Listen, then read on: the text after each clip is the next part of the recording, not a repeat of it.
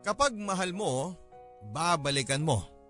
Kapag mahal mo, anuman ang ginawa niya, babalikan mo. Araw-araw mo siyang pipiliin kahit masakit.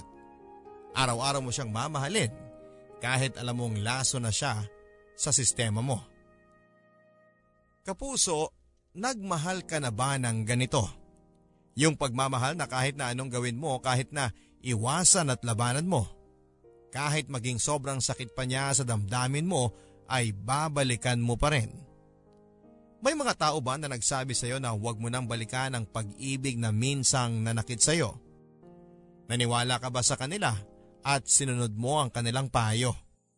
O kasama ka sa marami na mas piniling huwag kilalanin ang payong yon at piniling bumalik sa taong nanakit sa iyo. Si Julio minsan ay nagmahal, minsang nasaktan, minsang iniwan. Babalik kaya siya sa babaeng naging dahilan kung bakit siya nagmahal, nasaktan at naiwan. Dear Papa Dudut, Lumabas ako ng bahay at handang-handa na akong makita siyang muli. Nakakamiss siya. Gusto ko na ulit siyang makumusta. Matagal-tagal din bago ako nagbalik ng probinsya at sa pagbalik ko ay siya ang una kong gustong makita.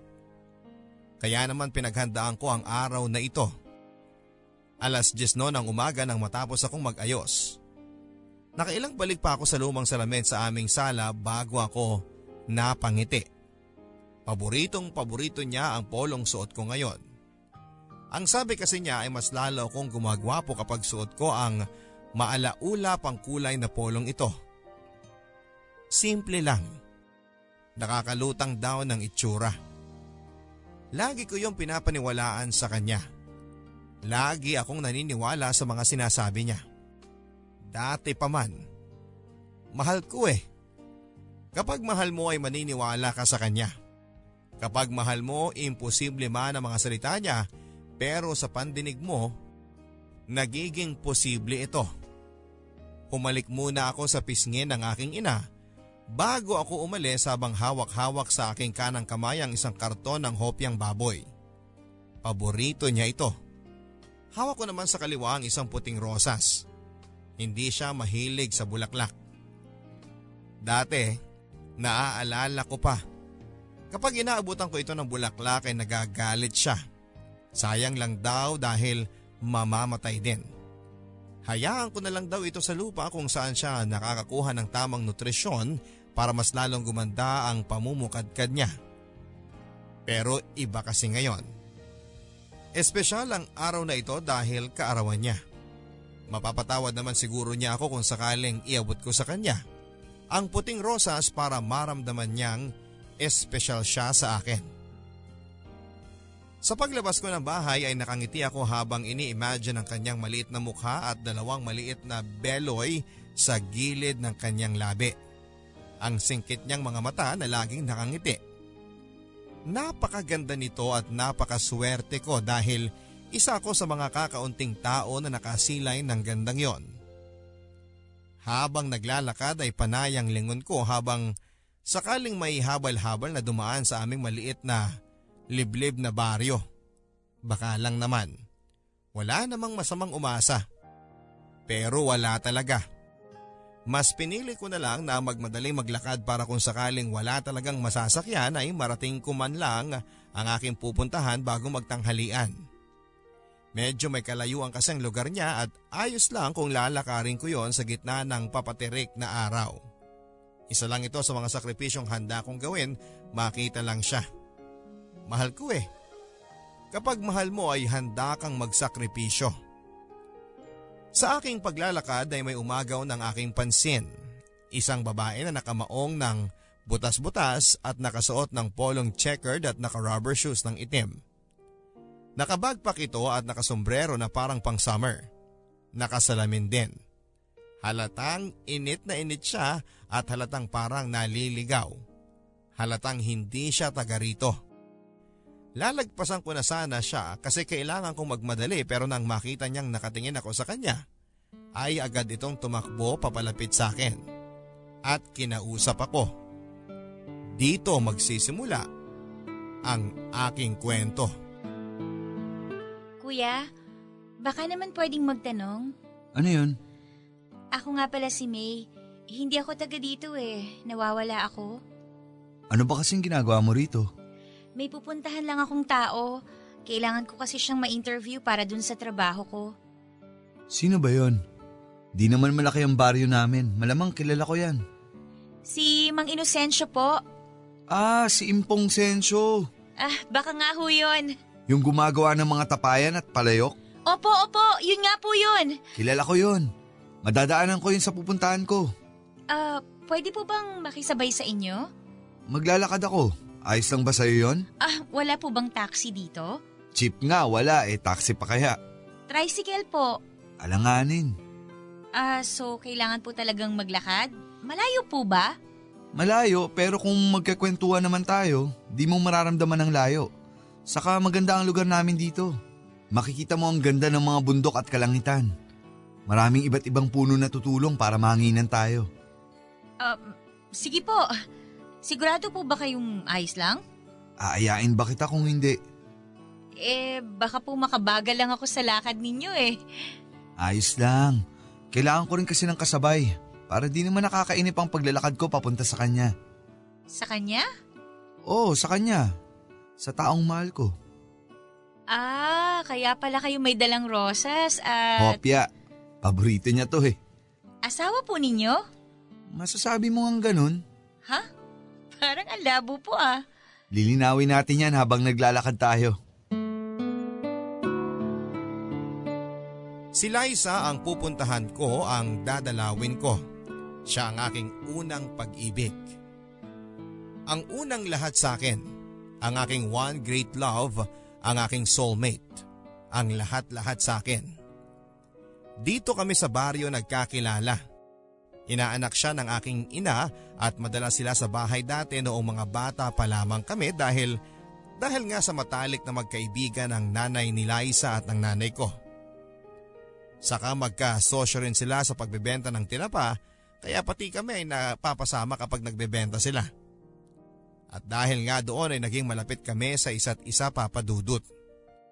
Madalas na nga rin kaming pinagpapare sa mga okasyon tulad ng kasal.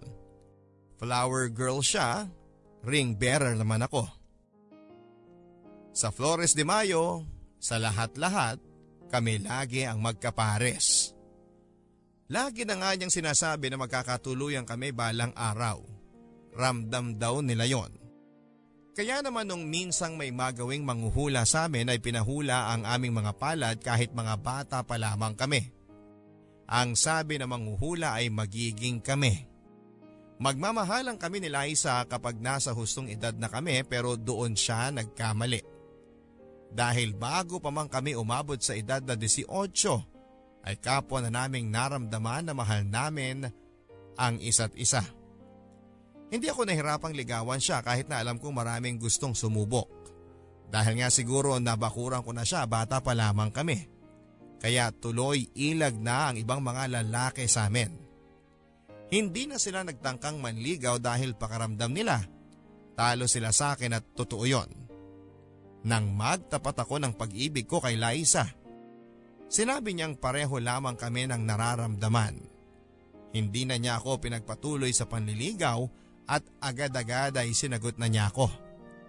Ako ang naging pinakamasaya sa aming baryo noon ng opisyal na maging kami na. Naging doble ang saya ng nararamdaman namin mula noong may kumpirmasyon ang aming relasyon. Walang humadlang. Kahit na 16 years old lamang kaming pareho ay approve na sa aming pamilya ang aming relasyon. Alam naman daw nila na doon rin ang punta naming dalawa. Bakit pa raw namin hihintayin na maging 18 kami pareho? Inaasahan naman ng lahat na kami na nga ang magkakatuluyan. Yun din naman ang inaasahan namin ni Liza. Alam kong masyado pang maaga para mag-decide na siya na nga ang babaeng makakasama ko sa habang buhay pero iba kasi ang nararamdaman ko noon. Kahit sabihing bata pa ako, alam kong nagmamahal na ako ng totoo at hindi ko hahayaang mawala yon. Gagawin ko ang lahat wag lang siyang mawala sa akin. Dahil siya ang pag-ibig ko. Siya ang gagawin kong buhay ko. Araw-araw sa eskwela man yan o sa pagtulong sa pagbebenta ng tinapa ay kasama ko si Liza. Walang sawa. Ganon nga siguro kapag nagmamahal ka ng totoo. Hindi ka magsasawa kahit na tanging mukha na lamang niya ang nakikita mo sa pagmulat at sa pagpikit ng iyong mga mata. Araw-araw. Bago lumubog ang araw ay sinisigurado naming dalawa na nakatapos na kami sa lahat ng aming gawain para sabay kaming pupunta sa bukid at doon ay papanoorin namin ang pagpula ng kalangitan dahil sa pamamaalam ni Haring Araw. Ang maganda pa rito ay nakikita namin ang mga ibong sabay-sabay na nagliliparan. Parang mga batang nagmamadaling umuwi bago magdilim. Kapag sila na ang humalo sa kalangitan ay mas lalo itong gumaganda. Mas lalong nakakaakit tignan. Walang sawa. Walang palya namin itong ginagawa ni Liza. Yon ang pangako namin sa isa't isa bawat paglubog ng araw ay dapat kaming magkasama at pagmamasdan nito hanggang sa pagtanda. Yon ang gusto naming mangyari. Yon ang aming pangako. Tuto pa rin namin ito dahil ito ang pangako ng totoong pag-ibig. Parang mahal na mahal niyo po talaga siya, kuya. Mahal na mahal na mahal. Oo, sobra ko siyang mahal. Ang swerte naman po niya. Swerte rin naman ako sa kanya. Eh ano po ba yung nagustuhan niyo sa kanya? Lahat-lahat. Pero ang pinakapaborito ko eh yung di siya makagawa ng desisyon hanggat hindi ako kinakausap. Lagi kasing nalilito yun sa pipiliin at gagawin. Kaya kailangan niya lagi ng tulong ko para makapagdesisyon siya. Yun talaga ang paborito niyo? Parang ang hirap namang gustuhin yun sa isang tao hindi marunong mag-decide ng mag-isa? Kailangang dumepende sa iba? Para sa'yo. Pero para sa akin, yung ganong ugali niya ang pinakagusto ko. Kasi nararamdaman ko na mahalaga ako sa kanya. Na mahalaga ang sasabihin ko sa kanya. Na may tiwala siya sa mga salita ko. Ang sarap kaya sa pakiramdam na ikaw yung paniniwalaan at pagkakatiwalaan ng taong mahal mo sa mga desisyong gagawin niya. Malaking bagay na yon para sa mga lalaking tulad ko. Sa bagay, mukhang masayang masaya talaga kayo, no? Parang wala kayong pinagdadaanan sa relasyon. Siyempre meron din. Pero mas gusto ko mag-focus sa mga magagandang nangyayari sa amin kaysa sa di magaganda. Para sa akin, yun ang sikreto para araw-araw mo siyang mahal. Eh ano naman yung mga paborito ninyong masasayang alaala na kasama siya? Hmm, lahat ata paborito ko eh. Pero Pipiliin ko lang yung sasabihin ko sa'yo ngayon kasi baka di tayo matapos kung sasabihin ko lahat. Naaalala ko dati papadudot noong unang araw na naging kami ay halos hindi ako makagalaw. Hindi makapagsalita dahil sa kabiglaan at kaba. Nakaupo kami noon sa upuang kawayan sa likuran ng kanilang bahay. Walang nagsasalita pero alam kong nakatingin ito sa akin kahit ako ay nakatanaw sa kawalan. Parang nakikita ko nga ang ngiti niya kapag nakatalikod ako. Medyo may distansya sa pagitan naming dalawa. Ewan ko ba, noong magkaibigan kami ay halos sa maging magkakulay na ang aming mga siko dahil laging magkadikit. Pero ngayong kaming dalawa na ay parang may kuryente na kapag nagdadampi ang aming mga balat ay naaalala ko pa noon nang hindi niya mahintay na magsalita ako ay agad nitong hinila ang aking mukha at saka hinalikan. Gulat na gulat ako noon. Hindi ko alam ang gagawin. Ito ang aking unang halik sa buong buhay ko. Alam kong ganon din siya dahil ramdam ko na hindi niya alam ang susunod na gagawin after ng halik na yon. Parang ang nagpapaligsahan sa panginginig ang aming mga labi habang magkadikit. Hindi alam ang susunod na gagawin. Ibubukas ba namin ang bahagyang mga bibig at ano ang susunod? Masyado pa ata talaga kaming bata sa halik na yon. Basta ang alam ko ay halos isang minutong magkadampi ang mga labi namin at walang gumagalaw. Hanggang sa bigla na lamang itong natawa habang magkadampi ang aming mga labi. Marahil ay natawa siya sa biglang paghalik sa akin o natawa siya dahil para kaming mga tanga na magkadikit ng matagal ang aming mga labi. Humiwalay ito at doon ay tinuloy ang pagtawa. Sumabay na rin ako. Nawala ang tensyon sa pagitan namin. Nagkatingin ng kaming pareho, mata sa mata.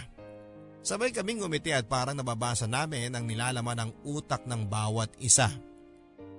Ganon nga siguro ata talaga kapag nagmamahalang kayo. Kahit walang salita, magkakaintindihan kayo dahil nauunawaan ng puso ang hindi mailabas ng mga salita. Masaya. Masaya ang magmahal. Sana ganito na lang kami lagi sa araw-araw. Sana nagmamahalang kami lagi-lagi. At dahil nga sa napasarap na ang kwento ko ay naligaw tuloy kami ng daanan ni May. Natatawa na lang kaming pareho. Humingi na lamang ako ng sorry kasi matagal-tagal na rin namang hindi ako nakakapunta sa aming baryo. Matagal-tagal ko nang hindi nakikita si Liza. Kaya siguro naging mapurol ang utak ko sa direksyon papunta sa kanila. Naiintindihan naman yun ni May kaya naman nagtungo kami sa pinakamalapit na store para doon magpalamig muna dahil umaangat na ng todo ang araw. Napagod din kami ng bahagya sa paglalakad. Nauuhaw na kaming pareho. Kailangan ng malamigan ang aming mga lalamunan ng malamig na soft drinks. Naupo kami sa bangko sa harapan ng tindahan.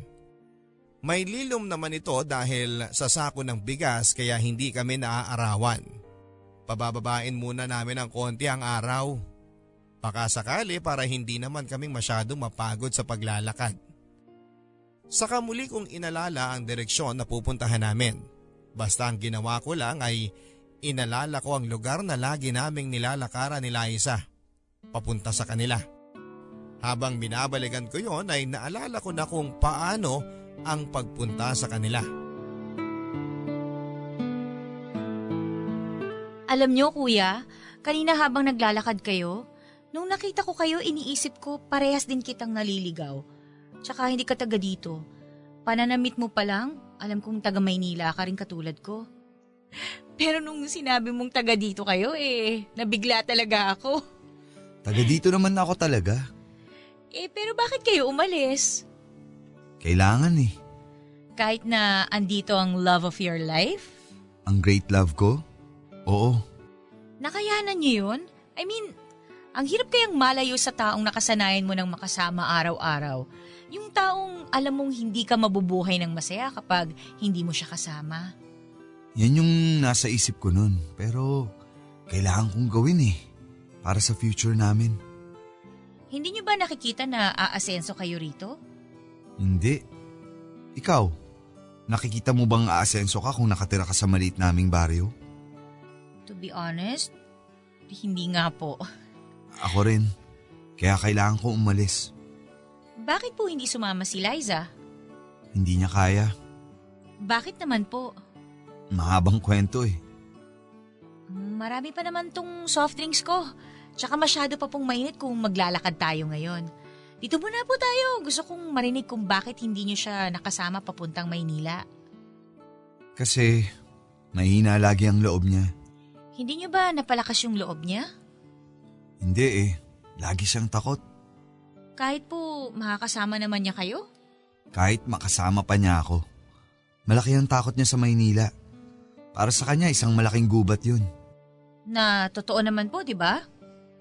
Kahit naman gubat ang Maynila, kasama naman niya ako. Walang mananakit sa kanya. Yun naman pala eh. Bakit hindi niyo siya napilit? Hindi eh. Hanggang sa dulo, hindi.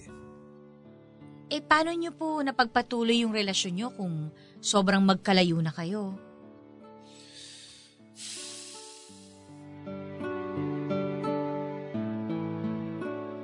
Kinailangan kong pumunta ng Maynila para doon magkolehiyo.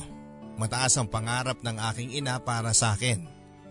Gusto niyang malayo ako sa aming baryo dahil ang sabi niya, kung dito lamang ako ay walang mangyayari sa buhay ko. Magtitiis ako sa konting kanin, konting ulam, konting ginhawa. Totoo naman yon kaya agad ako napapayag na magpunta ng Maynila kahit ang kapalit nito ay iwanan ko si Liza sa aming probinsya. Siyempre hindi naman ako kaagad umuo sa alok ng nanay ko.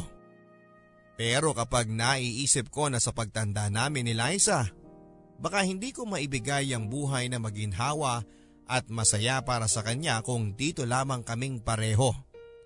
Dapat may isa sa aming maglalakas ng loob na kalabanin ng tadhana para manalo ng magandang buhay. At ako yon. Alam kong ako yon. Nung sinabi ko ang plano kong ito kay Liza ay natahimik siya. Hindi kumontra pero hindi rin sumang-ayon.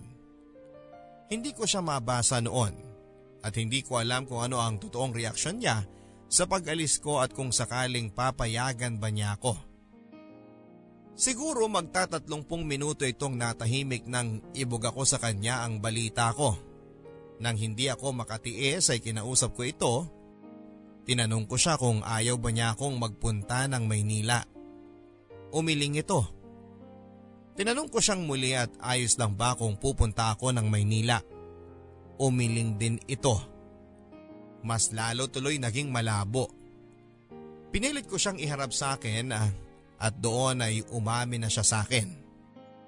Ayon sa kanya ay ayaw niyang pumunta ako ng Maynila pero hindi niya ako pipigilan kung sakaling eto na ang desisyon ko. Hindi ayaw sa kanya na malayo sa akin. Pero kung eto ang sa tingin ko ay ang tamang gawin, ay susubukan niyang suportahan ako. Hindi ko alam ang sasabihin noon at inaasahan kong pipigilan niya ako pero hindi niya ginawa. Sinabi lang nito ang kanyang saloobin na hindi siya masayang pupunta ako ng Maynila at malalayo sa kanya. Pero papayagan niya ako dahil ayaw niyang maging hadlang sa magandang buhay na ibibigay ng lungsod sa akin. Niyakap ko ito at sabay kaming nag-iyakan. Habang yakap ko siya ay parang ayoko nang umalis sa aming lugar pero sa tuwing maiisip ko naman na hindi ko mapapaganda ang buhay ni Liza at magiging pamilya namin ay biglang lalakas ang loob ko para ituloy ang aking plano. Nangako ako sa kanya na maghahanap ako ng trabaho doon habang nag-aaral para kapag nakapag-ipon na ako, kukunin ko na siya doon pero umiling siya. Umiling ng paulit-ulit. Nagtataka ako ang sabi niya ayaw niya sa Maynila. Takot siya sa gubat ng lungsod. Ayaw niyang mapasali dito. Kinumbinsi ko siyang hindi ganun doon. Pinalakas ko ang loob niya pero walang nagawa ang mga salita ko. Kahit kailan daw ay hindi siya tatapak doon. Basta ipangako ko lang daw sa kanya na kapag maayos na ang buhay ko roon kapag nakuha ko na ang pangarap ko ay babalikan ko siya. Ang sabi ko nga ay hindi ko naman siya iiwanan talaga. Bakit ko siya babalikan? Kailangan ko lang malayo ng konting panahon pero hindi ibig sabihin nun ay iiwanan ko siya. Kami pa rin. Sinabi ko sa kanya ang plano ko na kapag maayos na ako roon ay sisimulan ko na rin ayusin ang buhay niya rito. Magsasama kami, magpapakasal, magkakaanak at magkakaroon ng maganda at maginhawang buhay dahil sigurado ako kapag natupad ko na ang pangarap ko sa Maynila. Matutupad ko na rin ang pangako kong gawing maayos ang buhay ni Liza. Buti hindi po kayo nagkaroon ng problema nung nagkalayo na kayo. Problema? Ang dami. Lumala nung nagkalayo kami. Pero naayos niyo po? May mga pagkakataon na hindi. May mga pagkakataon na oo. Alin dun yung mas nangibabaw? Yung pagkakataon na hindi o yung pagkakataon na oo? Ikaw, ano sa tingin mo? Mm, pagkakataon na oo. Mali. Pagkakataon na hindi. Sobrang bigat na po ba ng mga nangyari sa inyo habang magkalayo kayo? Oo eh. Lalo na nung nagsimula na akong mag-aral tapos Sinabayan ko pa ng pagtatrabaho dun sa kantinang universidad namin. Hindi niya po naintindihan yon? Hindi ko naman siya masisisi kung hindi kasi halos wala na akong oras sa kanya. Ni tawagan o i-text, hindi ko na magawa. Masyado ako nabigla sa mga bagong responsibilidad ko sa buhay. Kaya ganun, hindi ko na siya nasingit sa schedule ko. Pero sana naintindihan niya na ginagawa niyo lang yun para sa future niyo, di ba? Kahit kung ako rin naman nang nasa sitwasyon niya, hindi ko rin maiintindihan yun. Nangako ako na makakapagbigay ako ng oras sa kanya. Tapos sa uli, hindi ko naman nagawa. Kasi hindi niyo naman alam kung ano yung hirap na haharapin niyo sa Maynila, di ba? Oo, pero sana di na lang ako nangako kung ganun. Pero hindi ba dapat may panghawakan siya para ipagpatuloy niyo yung relasyon niyo? Kaya dapat lang na mangako kayo. Ayoko nangangako kung hindi ko matutupad. Masakit yun sa pagkalalaki ko. At mas masakit yun para kay Liza. Eh, ano pong ginawa niyo? Sinubukan kong magbigay ng oras sa kanya. Nagawa niyo naman po. Hindi eh. Eh, ano po nangyari? Nakahanap siya ng iba.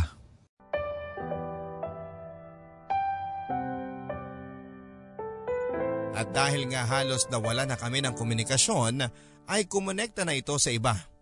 Nabalitaan ko na lang isang araw na nakipagtanan nito sa dati naming kaklase noong high school na si Cesar. Si Cesar na bata pa lamang kami ay pinagpipilitan na ang sarili niya kay Liza pero hindi siya pinapansin. Ayaw ni Liza sa kanya dahil bata pa lang ay barumbado na ito. Kaya nagtataka ako kung bakit sa isang iglap ay pumatol ito dito habang kami pa. Sinubukan ko siyang tawagan at itanong kung bakit niya ito nagawa pero ayaw ako nitong kausapin. Durog na durog ako noon. Hindi ako makapag-focus ng maayos sa trabaho ko at sa pag-aaral. Buong buo akong nilamon ng sakit na ginawa ni Liza sa akin. Hindi ko alam kung saan magsisimulang kumuha ng mga sagot sa mga tanong sa utak ko. Ayaw niya akong kausapin Galit ba ito sa akin? Ganon na ba ang galit nito sa akin kaya nagawa niya akong ipagpalit sa iba habang kami pa? Ano ba ang pwede kong gawin para mabawi siya? Mababawi ko pa ba siya? Mahal pa ba niya ako?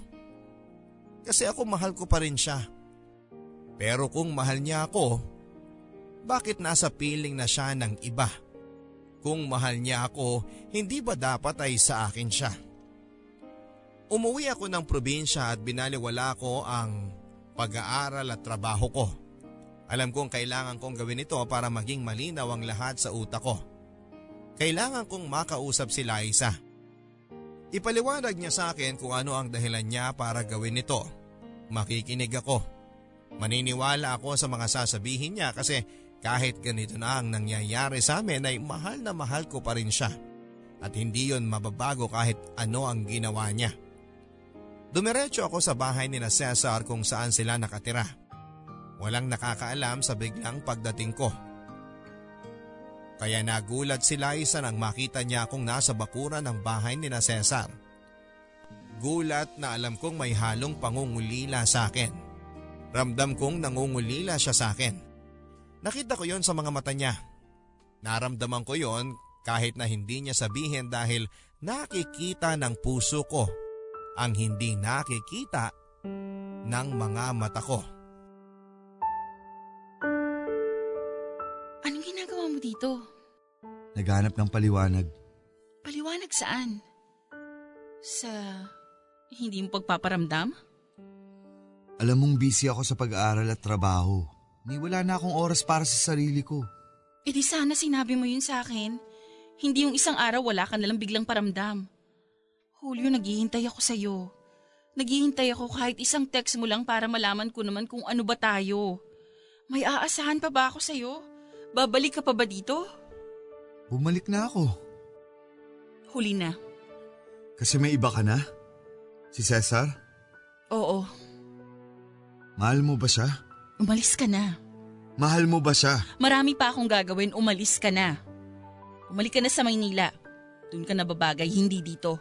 Wala kang magiging buhay dito. Sagutin mo ang tanong ko. Mahal mo ba siya? Mahalaga siya sa akin kasi binibigyan niya ako ng oras. Mahalaga siya sa akin kasi hindi siya nangangako kung alam niyang alanganin siya. Pero mahal mo ba siya? Importante ba yon? Basta ang alam ko, hindi mo siya katulad. Oo, di ko siya katulad kasi ako may pangarap. Siya wala. Masakit kang magsalita porkit nakatikim ka lang na magandang buhay sa Maynila. Sinasabi ko lang ang totoo. Di ka ba nakatiis? Di ka man lang nakapaghintay? Para sa'yo rin naman tong ginagawa ko ah. Bakit di mo makita yun? Ang nakita ko lang sa nangyayari, ay napabayaan mo ko. Yun lang ang nakita ko. Hindi ka tumupad sa mga pangako mo kahit nasa malayo ka. Ipaparamdam mo sa akin na mahal mo pa rin ako. Na mahalaga pa rin ako. Na tayo pa rin. Lahat yun nawala. Hindi ka nagparamdam. Wala akong alam kung ano nang nangyayari sa'yo kaya... Kaya nung dumating si Cesar... Kaya mo siya pinatulan? Kasi wala ako? Kasi siya yung nandyan. Siya yung gumagawa ng mga bagay na nakalimutan mo nang gawin para sa akin. Hindi yun sapat na dahilan para itapon mo lang lahat ng meron sa atin. Sapat na yun para talikuran ko lahat. Pero huwag ka mag-alala. Hindi ko yun itatapon. Babawiin kita. Huwag ka na mag-akse ng oras. Ayoko na. Babawiin kita. Kay Cesar na ako. Babawiin kita! Umalis ka na. Mahal mo pa rin ba ako? Umalis ka na.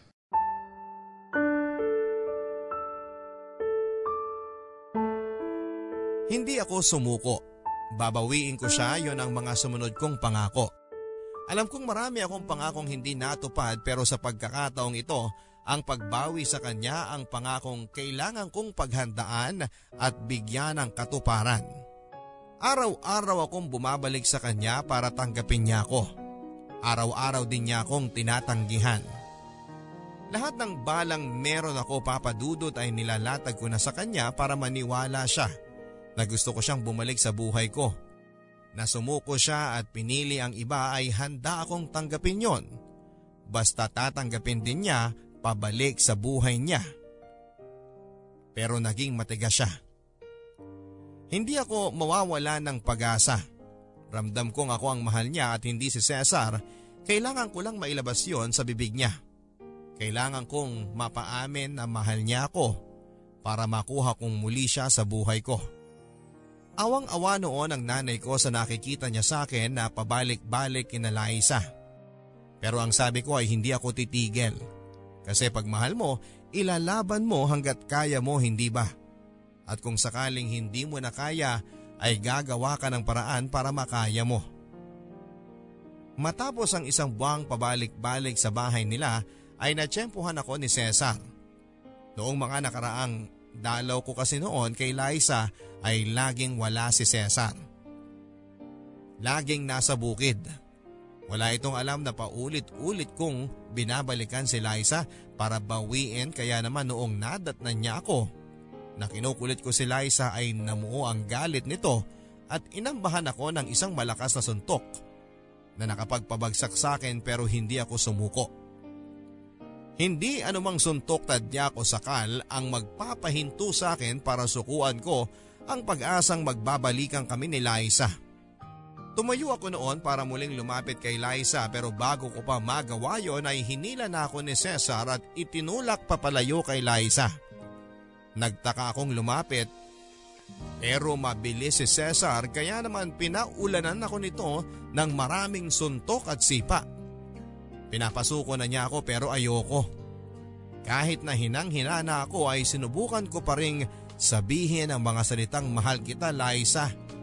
At bago ako nawala ng ulirat, ay nakita ko ang pagtakbo ni Liza papalapit sa akin habang umiiyak. Naging madilim na ang mga sumunod na pangyayari. Pero naramdaman ko ang init ng bisig ni Liza. Alam kong niyakap niya ako. Alam ko na mahal pa rin niya ako. Hanggang ngayon kapag pinipikit ko ang aking mga mata, kahit gaano pa ito katagal nangyari, masakit pa rin. Sobrang sakit pa rin. Hanggang ngayon ay alam ko kung saan ako nagkagalos. Nagkapasa at namaga sa mga paulit-ulit na suntok at sipa ni Cesar sa akin. Hanggang ngayon, kapag binabalikan ko ang pangyayaring yon, ay may gumuguhit na sakit sa puso ko. After ba nun eh, sumuko na po kayo? Hindi pa. Hindi pa? So ibig sabihin may time na sumuko rin kayo? Lahat naman ng mga tao kapag napagod ng sobra, susuko yan. Kahit gaano pa katatag yan. Kahit ayaw niya pang sumuko. Pag napagod na yan ng sobra-sobra, susuko rin yan. Kala ko ba hindi kayo susuko? Kailangan eh. Pero sabi niyo bago kayo nawala ng ulirat eh, nakita niyo pang tumakbo siya papalapit sa inyo. Tapos niyakap pa niya kayo. At kung tama ang naaalala ko, naramdaman ko rin na inalikan niya ako sa noo. Pero hindi pa rin kayong pinili niya? Hindi pa. Hindi pa? So, ibig sabihin, Ako pa rin ang pinili niya sa dulo. ang akala ko po... Marami tayong akala na hanggang akala lang. Papatayin tayo niyan. Huwag puro akala.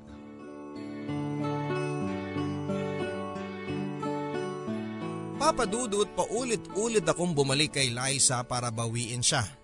Para maintindihan niya na mahal na mahal ko siya at handa akong magsimulang muli ng panibagong buhay. Kasama siya. Pero bigo ako.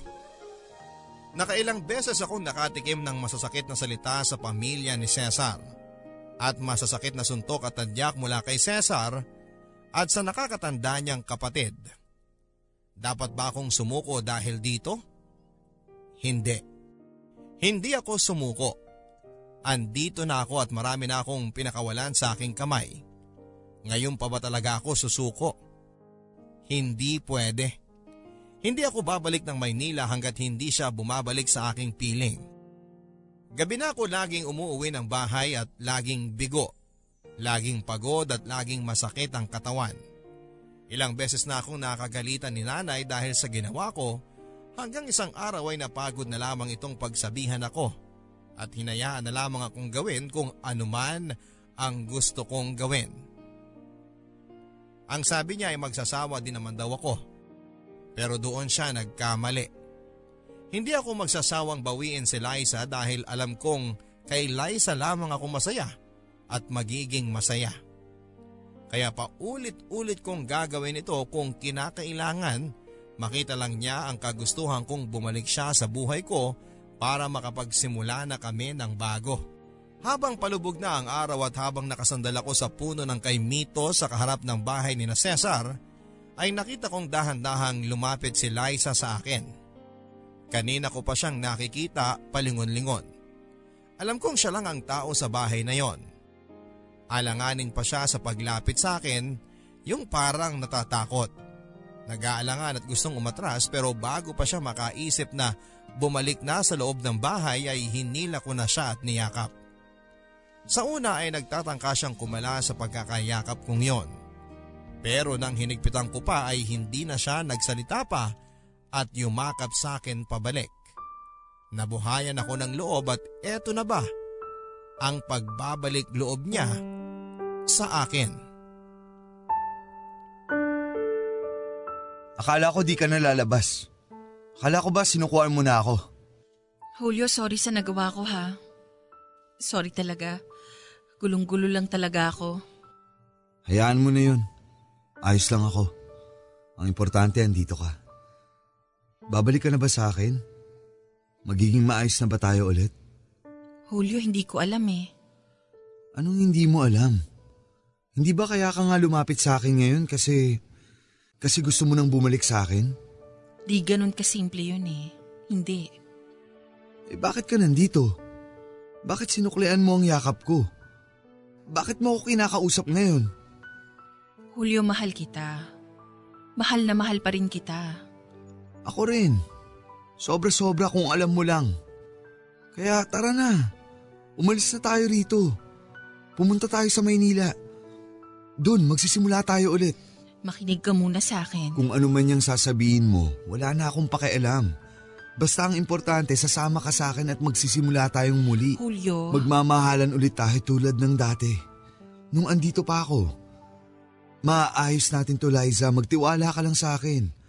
Aayusin ko to para sa atin. Julio. Huwag mo nang kunin ang mga gamit mo. Ako na ang bahala sa mga gagamitin mo. Kailangan nating mahabol ang biyahe pa Maynila ngayon bago magdilim ng sobra. Tara na! Buntis ako, Julio. Ha? Buntis ako kay Cesar. Isang buwan na. Sigurado ka ba?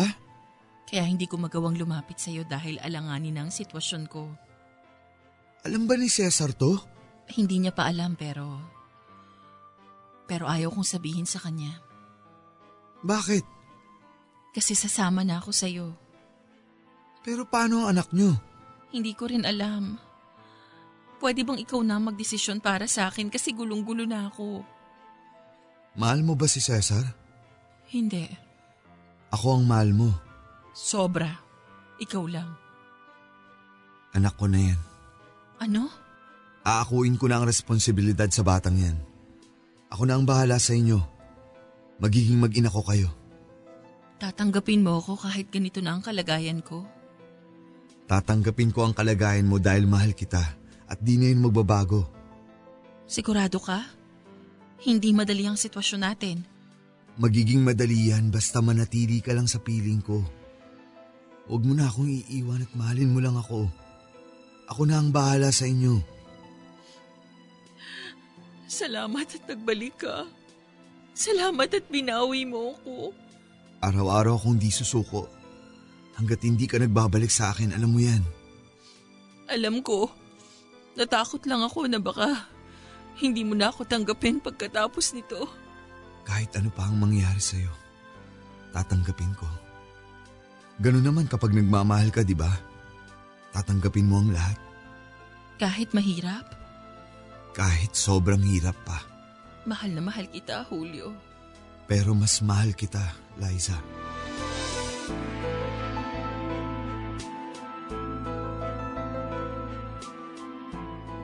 Sumama nga sa akin si Liza at aminado ako na kahit nasa piling ko na siya at nagkaroon na ako ng alinlangan, kaya ko bang tanggapin talaga ang kalagayan niya? Dahil kung magpapakatotoo ako ay hindi ko pa kaya. Hindi ko pa kayang tanggapin ang kalagayan niya dahil sobrang sakit na makita ang sitwasyon niya. Na imbes na sarili kong punla ang nasa kanya, ay ibang tao ang nakauna sa kanya. Pumayag lang naman ako dahil gusto kong makasama siya. Mabawi siya dahil mahal ko siya kaya sabi ko bahala na kung ano man ang susunod na mangyayari. Dinarasal ko na lamang na sana ay maayos namin ito at matanggap ko kahit paunti-unti lang. Hindi naging madali ang pagtanggap dito papadudot. Nang nasa Maynila na kami ay naging madalas ang aming away dahil nga sa hindi ko mapitawan ang nakaraang kasalanan na nagawa ni Liza sa akin. Mula nang sumama ito kay Cesar hanggang sa magbunga ang ilang buwan nilang pagsasama.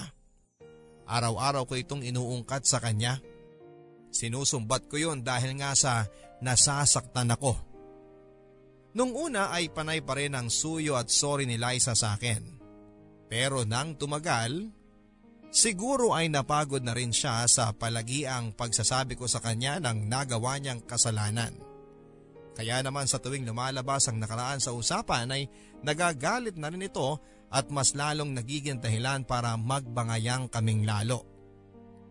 Matagal bago kami kumalma at na-realize na walang kwenta ang pinag-aawayan namin. May isa sa amin na kusang lalapit para makipag-ayos para matigil na ang away at madalas ako yon. Kapag naiisip ko kasi na baka ang pag-aaway namin ito ang dahilan para iwan niya ako ulit, ay nakakaramdam ako muli ng takot. Kaya naman sa tuwing nagkakaroon kami ng ganitong alitan, lumalapit ako para humingi ng tawad sa kanya at ayusin agad-agad ang naging pagkakamali ko. Mas lalong hindi ako nakapag-focus noon sa pag-aaral at sa pagtatrabaho. Kaya naman nagkanda bagsak-bagsak ako. Natanggal din ako sa trabaho ko sa aming school canteen. Kaya naman napilitan ako maghanap ng iba pang trabaho sa labas ng aming eskwelahan para kahit papaano ay may pang-suporta ako kay Liza at sa magiging anak niya. Hindi ko na sinabi sa mga magulang ko ang nangyari dahil baka makarinig na naman ako sa kanila ng paninisi at pangungonsensya sa pinili kong direksyon. Alam ko namang hindi sila boto sa pagbabalikan namin ni Liza. Naiintindihan ko naman sila. Iniisip lang nila ang kalagayan ko pero nakikita ko namang sinusubukan nilang tanggapin na lamang ang nagawa kong desisyon. Basta para sa kanila ay maging masaya lamang ako Ano man ang gawin ko, suportado nila ako. Kahit naman kasi tuloy-tuloy ang away namin ay alam kong ayaw ko siyang mawala sa akin. Alam kong mahal na mahal ko si Liza. Kaya hindi ko kayang masira ulit kami. Pinaghirapan ko siyang ilaban. Pinaghirapan ko siyang bawiin. Sa tingin nyo ay isusuko ko na lang siya ng ganon-ganon? Kahit mahirap ay sinubukan kong ialis sa utak ko ang nakaraan ni Liza. Kahit sa totoo lang ay bawat minuto. Sa tuwing nakikita ko siya at ang tiyan niya ay naaalala ko ang lahat-lahat. Masakit ito sa akin. Lalo na sa pagkalalaki ko. Kailan ko nga kaya totoong mapapatawad at matatanggap ang nagawa ni Liza na kasalanan sa akin? Tuloy-tuloy kami sa paglalakad ni May at medyo may kalayuan pa ang lalakarin namin papunta kay Impong Inocencio. At syempre, ako naman kay Liza. Long cut na kasi ang dinadaan na namin para hindi na kami maligaw dahil nakailang beses akong nagtangkang dumaan sa shortcut para madali ang lakad namin pero sa huli ay nawawala kami. Kaya naman si May na rin ang nagsuggest na maglongkat na lang daw kami dahil doon ay dumoble nga ang pagod ko. Naramdaman ko ang pananakit ng aking mga paa at tuhod. Natatawa na lang ako at hindi naman ako ganito dati. Hindi naman ako madaling mapagod. Eto na siguro ang epekto ng edad ko na lagpas 30 na. Pinakiusapan ko si May na kung pwedeng maupo muna kami kahit na sa gilid ng kalsada para ipahinga ko ang aking mga paa. Pumayag naman ito papadudot. Nakakita kami ng dalawang malaking batong buhay sa bandang kaliwa ng kalsada. Doon kami naupo habang hinihilot ko ang aking paa.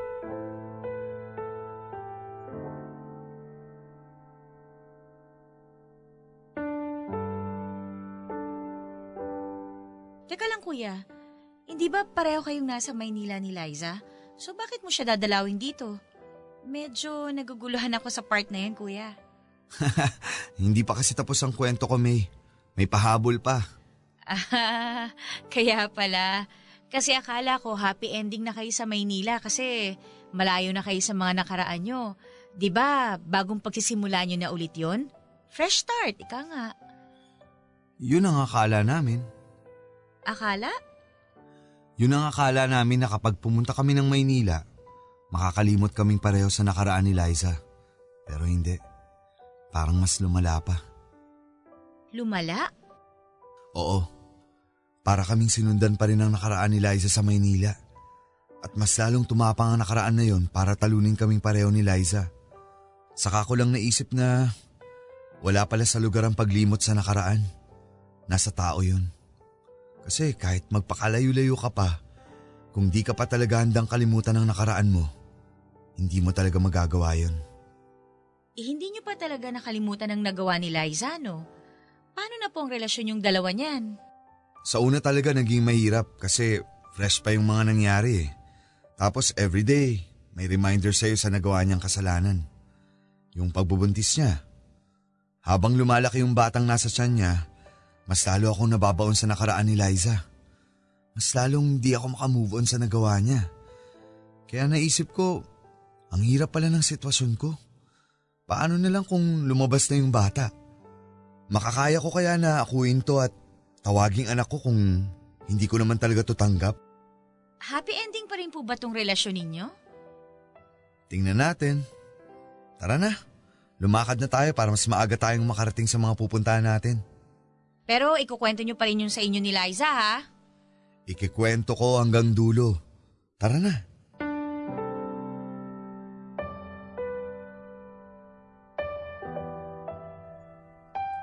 Nang mag-aanim na buwan na ang dinadala ni Liza, kinausap ko ito. Ang sabi niya ay mas maganda raw siguro na sa probinsya namin siya mga anak. Kinontra ko naman yon. Paanong mas magandang mga anak doon eh andito lahat ng magagaling na doktor para mag-asikaso sa kanya. Pero buo na raw ang desisyon niya. Mas gusto raw niyang mga anak sa baryo. Hindi ako naniwala agad sa kanya na yon ang dahilan kung bakit gusto niyang mga anak doon. Naalala ko naman bigla si Cesar. Galit na galit ako noon habang sinasabi sa kanya na baka nga si Cesar ang dahilan kaya gusto niyang doon manganak. Napailing na lamang ito. Alam ko ang iling na yon. Pagod nang magsalita. Pagod na siyang mag-explain pa. Iniwan ako nito at nagtungo sa aming kwarto para umiwas muna sa akin. Pero hindi ko siya tinantanan. Sinundan ko ito para siguraduhin at kumpirmahin kung si Cesar nga ba ang dahilan kung bakit ito uuwi ng probinsya. Naging mainit ang usapan namin ni Liza. Basta ang naaalala ko ay kung ano-anong mga masasakit na salita ang lumabas noon sa bibig ko. Nakita ko siyang umiiyak at pilit na ine-explain ang side niya na hindi ko naman pinakikinggan dahil para sa akin. Mas importante na maipamukha ko sa kanya ang nagawa niyang pagkakamali sa akin. Ito na ata ang pinakamahaba at pinakamalalang naging away naming dalawa. Hindi talaga ako tumigil hanggat hindi niya sinasabi sa akin ang katotohanan. Ano na? Aamin ka ba? Sabihin mo na yung totoo. Please, Julio, ayoko makipag-away sa'yo. Hindi ako titigil makipag-away sa'yo hanggat hindi mo sinasabi sa akin ang totoo. Si Cesar ang dahilan kung bakit ka uuwi, di ba? Kaya dun mo balak mga anak, di ba? Hindi. Paulit-ulit kong sasabihin hindi. Imposible. Huwag kang magtanong kung hindi ka rin maniniwala, pwede ba? Kasi nakakapagod ng sumagot sa mga tanong mo eh. Tapos hindi mo rin naman tatanggapin. Kasi sinungaling ka. Hindi ako sinungaling.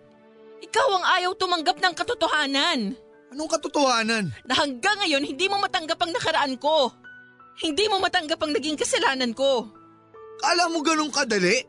Eh di sana sinabi mo na agad sa akin na una pa lang hindi mo na kayang tanggapin yun. Para hindi na tayo umabot sa ganito. Hulyo, sirang-sira na tayo.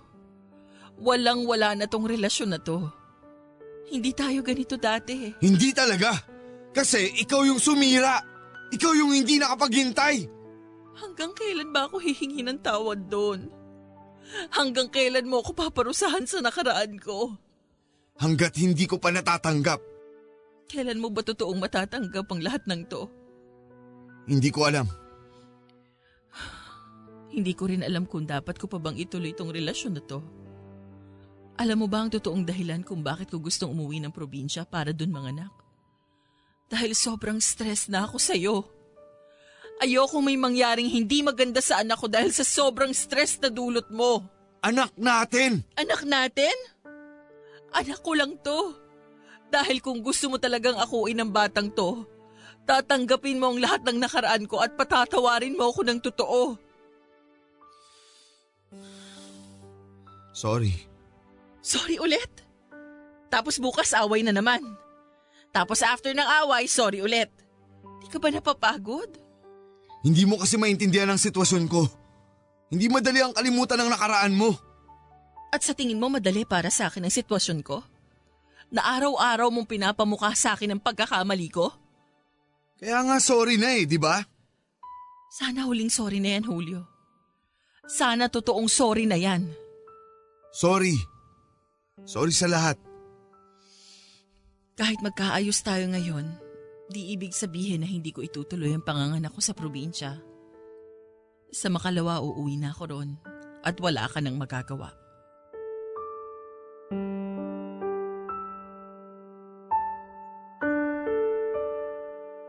Tinuloy nga nila isa ang pag-uwi sa probinsya papadudot. Wala akong nagawa. Kesa makipaghiwalay itong muli sa akin ay pumayag na lamang ako na umuwi siya sa amin.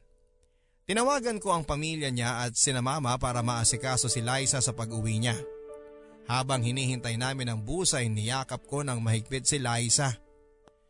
Dito ko talaga naramdaman na ready na akong bitawan ng nakaraan niya para totoong makapagsimula na kami ng bago. Hindi ko yun sinabi sa kanya at gagawin ko na lamang. Magtitiwala ako muli sa kanya. Kahit mahirap, kakalimutan ko na ang nakaraan. Habang wala siya ay aasikasuhin ko ang sarili ko para pag bumalik na siya kasama ang magiging anak namin ay ready na kami sa bagong buhay. Pero hindi pala mangyayari yon. Sa pagbalik ni Liza sa probinsya ay ang mitya ng pagbabalik nito kay Cesar. Nabalitaan ko na lamang ito sa aking ina dahil ayaw na akong harapin pa at kausapin ni Liza. Isang buwan bago ito mga anak ay bumalik ito kay Cesar. Nanlulumo ako habang sinasabi sa akin ni nanay ang detalye ng pagbabalik niya kay Cesar. Gusto kong bumalik sa probinsya para muling bawiin si Liza. Pero pinigilan na ako ng nanay ko. Naggalit na siya sa akin. Huwag ko na raw gagawin yon at nagawa ko ng minsan, huwag ko na raw ulitin pa. Tanggapin ko na lang daw ang katotohanan na tapos na ang kwento namin ni Liza. Iyak ako ng iyak noon habang sinasabi sa akin ni nanay yon. Iyak ako ng iyak habang pilit na sinisisi ang sarili ko dahil siguro kung totoong napatawad at natanggap ko si Liza, hindi kami aabot sa ganito. Siguro ngayon ay kasama ko pa rin siya at hindi na siya babalik pa kay Cesar. Ininda ko ang sakit na yon papadudot. Pinigilan kong huwag magparamdam kay Liza kahit mahirap. Kahit gusto kong kumuha ng kasagutan sa kanya. Ang dami-dami kong tanong sa utak ko noon. Bakit kailangan niyang bumalik kay Cesar? Mahal na ba niya si Cesar? Hindi ba ako ang mahal niya? Sabi niya ako ang mahal niya bago siya sumakay ng bus. Pinaramdam niya sa akin sa huling pagkikita namin na mahal na mahal niya ako at babalik siya pero bakit hindi yun nangyari? Bakit sa iba siya bumalik? Yun ba ang pagmamahal na sinasabi niya sa akin? Kung sakali bang sinabi ko na sa kanya bago siya sumampa ng bus na ready na akong magsimula muli at tanggap ko na, ay hindi ba siya babalik kay Cesar? Mali ko ba yon na hindi ko sinabi yon sa kanya? Yun ang mga tanong na paulit-ulit na umiistorbo sa aking utak. At alam kong hindi yan mawawala hanggat hindi ko nakakausap ng maayos si Liza. Pero hindi na nga kami talaga nakapag-usap pa. Ayaw na rin niya akong harapin pa. At hindi ko rin alam kung kakayanin ko pang harapin siya after ng mga nangyari. Hindi ko alam ang gagawin ko sakaling magkaharap kami Babawiin ko ba siyang pilit o magagalit ako sa kanya? O baka naman totoong napatawad ko na siya kapag nagkita ulit kami? Hindi ko alam. Hindi ko alam kung ano ang pwedeng mangyari kung sakaling magkita kami muli. Pero ang tanging alam ko lang ay kailangan ko nang ipagpatuloy ang buhay ko nang wala siya. Mahirap at masakit. Pero wala na akong ibang pwedeng gawin kundi yun lamang. At ginawa ko nga ito. Sa loob yon ng maraming taon pero kahit na sa pagpapalit ng taon, ay hindi pa rin siya napapalitan sa puso ko. Hanggang ngayon, kahit ilang taon na ang lumipas, mahal niyo pa rin po siya? Oo. Kahit po hindi kayo ang pinili? Kahit hindi ako ang pinili. Bakit hindi niyo siya nakalimutan? Kasi siguro siya talaga yung one great love ko na kahit lumipas pa ang panahon, siya pa rin yung pipiliin ko. Alam nyo, naku-curious po talaga ako sa kanya.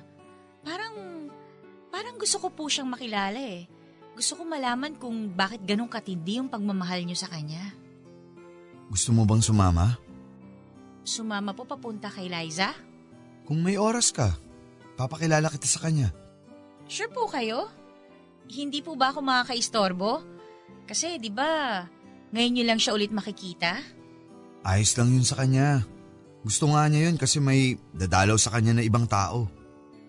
Pero teka, ayos lang po ba na dalawin niyo siya?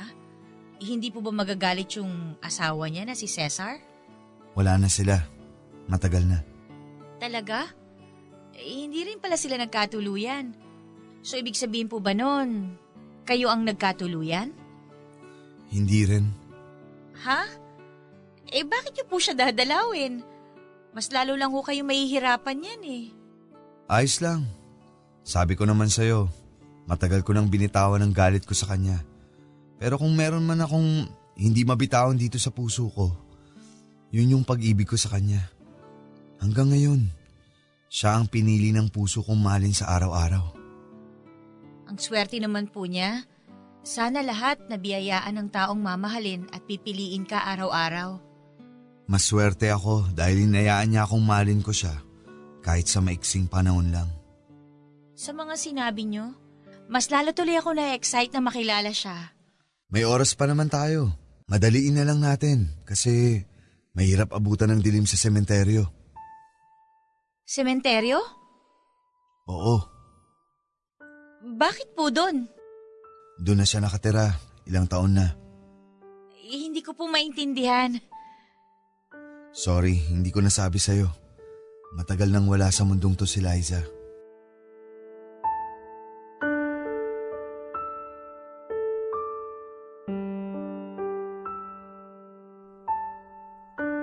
Namatay si Liza dalawang buwan matapos itong manganak. Nagkaroon ito ng komplikasyon at sa huli ay bumigay na rin ang katawan niya. Nabalitaan ko rin na ang komplikasyong inabot ni Liza ay dahil sa dalas ng pambubugbog sa kanya ni Cesar bago ito manganak. Tulad ko, hindi rin matanggap ni Cesar na iniwan siya ni Liza at bumalik sa akin habang pinagbubuntis nito ang anak nila. Hindi rin ito matanggap na kaya lang ito bumalik sa kanya ay dahil natakot itong mag-isa.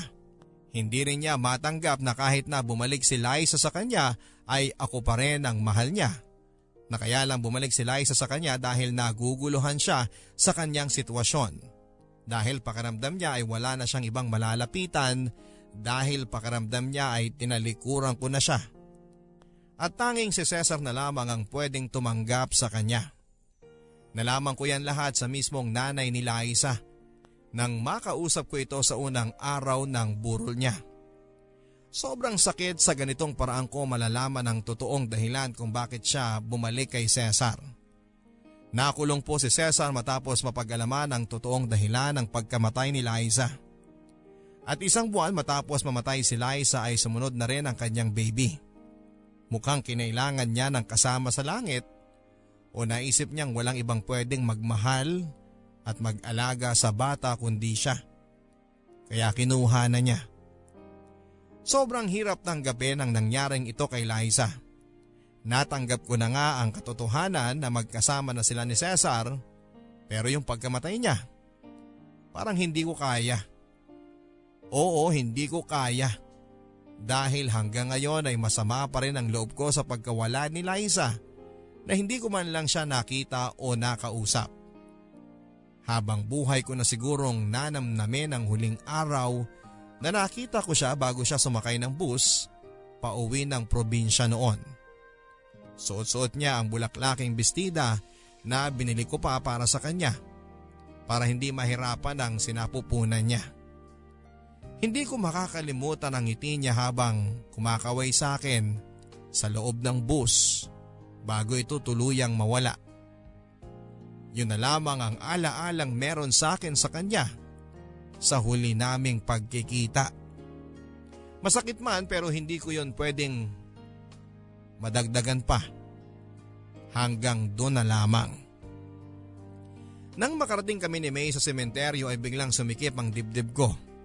Kinailangan akong alalayan ni May para makalakad ng maayos. Ito ang unang beses na makikita ko siya sa kanyang puntod at mukhang hindi ko yon napaghandaan ng maayos. Nanginginig ang mga kamay ko nang pinatong sa ibabaw ng kanyang nicho ang dalakong hopya at rosas. Hindi ako makapagsalita noon. Nakatayo lang sa aking gilid si May at nagmamasid. Umusal ako ng isang dasal kasabay ng huli kong pamamaalam sa kanya. Oo, umuwi ako sa amin para magpaalam na ng tuluyan sa kanya. Mahaba-haba ring panahon ang hinawakan ko. Ang panahong hindi ko siya binitawan kahit alam kong wala na siya at sobrang bigat noon sa akin. Siguro dahil hindi ko patanggap na wala na siya at natapos na lamang kaming bigla. Pero ngayon, ang kailangan ko na lang sigurong gawin para gumaan ang dinadala ko ay ang tuluyan ng magpaalam sa kanya kahit na hindi ko na siya nasisilayan pa. Kaya ako umuwi ngayon, kaya ako nakaharap sa kanyang puntod dahil yon ang dapat kong gawin. Alam kong dapat ginawa ko na yon dati pa. Pero ngayon lang ako nagkalakas ng loob para gawin yon dahil ang pinakamahirap na gawin ay ang magpaalam ng tuluyan sa taong ayaw mong mawala sa iyo. Pero kung ito ang realidad na kailangan kong harapin, kailangan ko na itong gawin. Mga kabarangay, siya si Liza. Ang aking one great love. Siya ang dahilan kung bakit hirap akong tanggapin ang salitang paalam dahil hindi ako handang magpaalam sa pag-ibig na matagal kong hinawakan. Mga kabarangay, siya po si Liza. Ang babaeng pinili ko sa araw-araw at ang babaeng pipiliin ko kahit na hindi nasisikat pa ang aking araw. Pipiliin ka araw-araw. Mamahaling ka araw-araw. Mga salitang alam kong handa mong sabihin sa isang taong nagpapatibok ng puso mo. Nahanap mo na ba ang ganong klase ng tao sa buhay mo? Yung kahit na anong mangyari, siya pa rin ang pipiliin mo. Mahirap man yan o punong-puno ng problema ay siya pa rin talaga ang ituturo ng iyong mga kamay dahil alam mong siya yon. Siya yung karapat dapat mong piliin sa mundong punong-puno ng maraming options. Pipiliin mo siya araw-araw kahit iwan ka pa. Kahit iba pa ang pinili niya ay pipiliin mo siya hindi dahil yon ang dikta ng karamihan kundi dahil yon ang dikta ng puso mong nagmamahal sa kanya. Pipiliin mo siya araw-araw kahit masakit na. Kahit alam mong hindi mo na kaya kasi gano'n naman kapag nagmamahal ka. Kahit sinasaktan ka na niya, siya pa rin ang pipiliin mo hindi ba? Hindi ito tama pero ito yung nararamdaman mo hindi ba? At walang masama kung ganito ang nararamdaman mo dahil tao ka. Nabigyan ka ng emosyon para maramdaman ang pagmamahal dahil sa pagmamahal, hindi lang laging masaya ang aasahan mo. Makakaramdam ka rin ng sakit kasi parte ito. Ikaw kabarangay, sino ang pinili mong mahalin sa araw-araw? Ang inyong kapuso at kabarangay, Julio.